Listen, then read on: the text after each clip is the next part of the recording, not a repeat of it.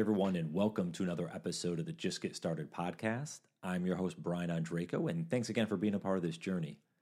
On today's solo episode, I wanted to riff a little bit on a blog article I wrote, and it's something, you know, I think about a lot. You know, growing up, I had that mentality, you know, and the reason I titled this Back of the Class is like I had that mentality of, you know, just staying quiet. Don't ruffle any feathers. Don't ask the dumb question because you're the only one that doesn't know the answer. Um, not showing emotion, even if I felt something.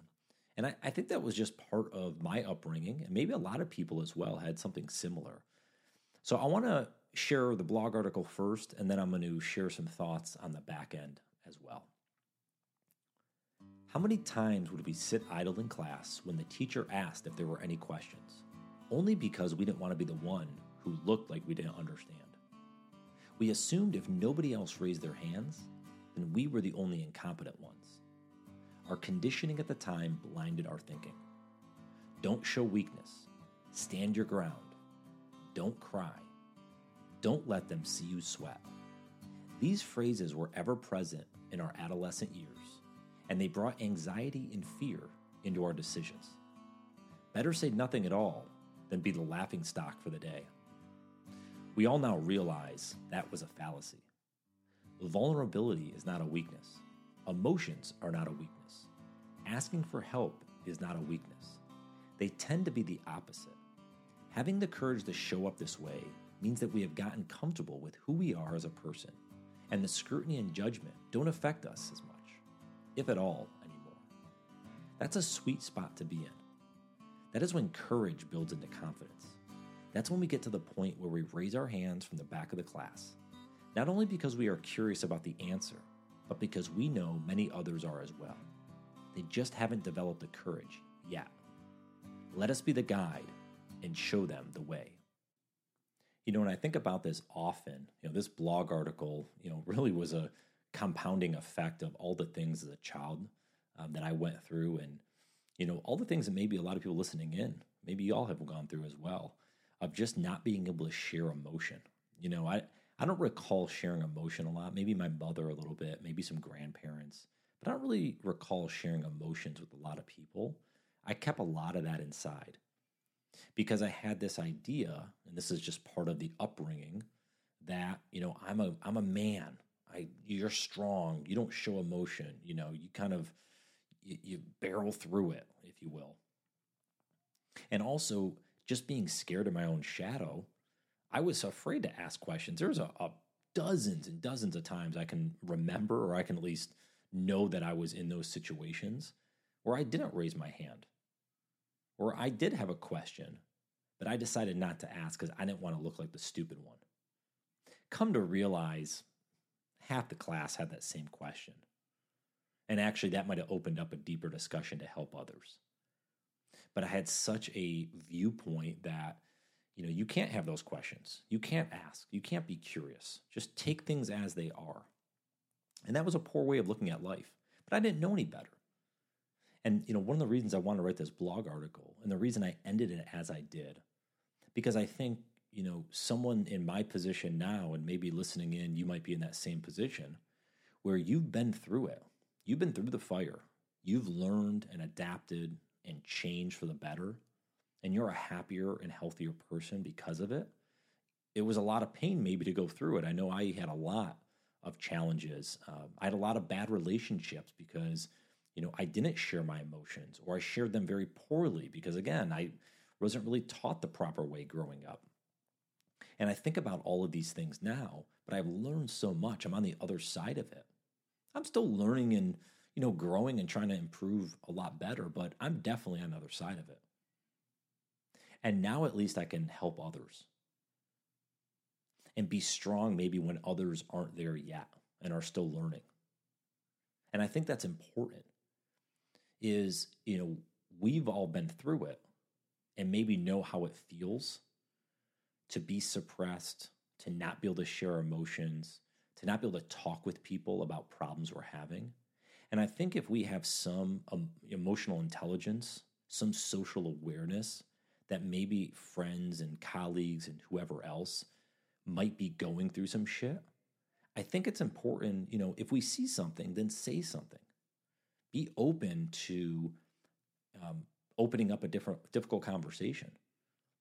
And it might be a, a friend that's going through something. You see something they post on social media or something they say to you in a conversation, and it just kind of hits you like, oh, that's a little interesting. I, I haven't he, heard them talk like that before.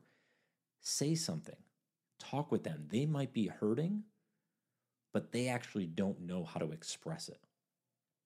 And maybe there's a cry for help, maybe there isn't, though. And so I think it's important for us to see that and recognize it. And since we've been through it, we know that, hey, if we are in that position, we would love if someone reached out to us and you know try to talk with us about it and be there as a support system. And I think the other thing is, you know, if we're curious, then we need to ask. If we're curious about anything, we need to ask. Reach out and ask questions. Find the answer or find several answers and then come up with what we think is the best one for us. And if we want to know something, we need to seek it out. There's tons of YouTube videos and there's mentors you can find or books you can read. The information is endless. So instead of sitting at the back of the class, not raising our hands, feeling like we just kind of have to take things as they are, it's important for us to go out and seek the answers that we want or seek the answers. Maybe we don't want to know the answers Maybe we think a different way and we really have to battle that belief system. And maybe we change our ideas, our, our you know, opinions of a situation because we gain more facts. That's important too. It's not just to confirm what we know, but it's also to shake us up and maybe change our viewpoints for the future. I think that's really important to becoming better people. So, if we could be strong and what does strong mean? Well, that's going to mean different things to anyone. I look at it from a standpoint of being strong is being comfortable in my own skin, being comfortable with who I am, what I believe in, the goodness that I want to put out in the world, and ultimately the decisions I want to make to be a happier person. That's what being strong to me is. It's not being shaken off of my foundation because someone says something about me or because I I read something or you know that maybe you know pushes my belief um, or you know kind of pokes it. That's okay. We should always be trying to evolve and change. We should always be trying to confirm, hey, if our beliefs are correct or if we need to alter them. That's what I think being strong is. I definitely wasn't strong years ago. Definitely not as a child or in adolescence. And probably until just more recently in the last handful of years. So if we're, if we're strong, if we really believe that we have a foundation in place and we have a firm path forward, then I think we know that we could help out and give back to others that maybe aren't there yet. So that's what this blog was about. And that's what I wanted to share on this podcast episode just about if we have strength, help others. If we don't have the strength yet, well, let's seek it out. Let's ask questions. Let's be curious. Let's talk and expose ourselves.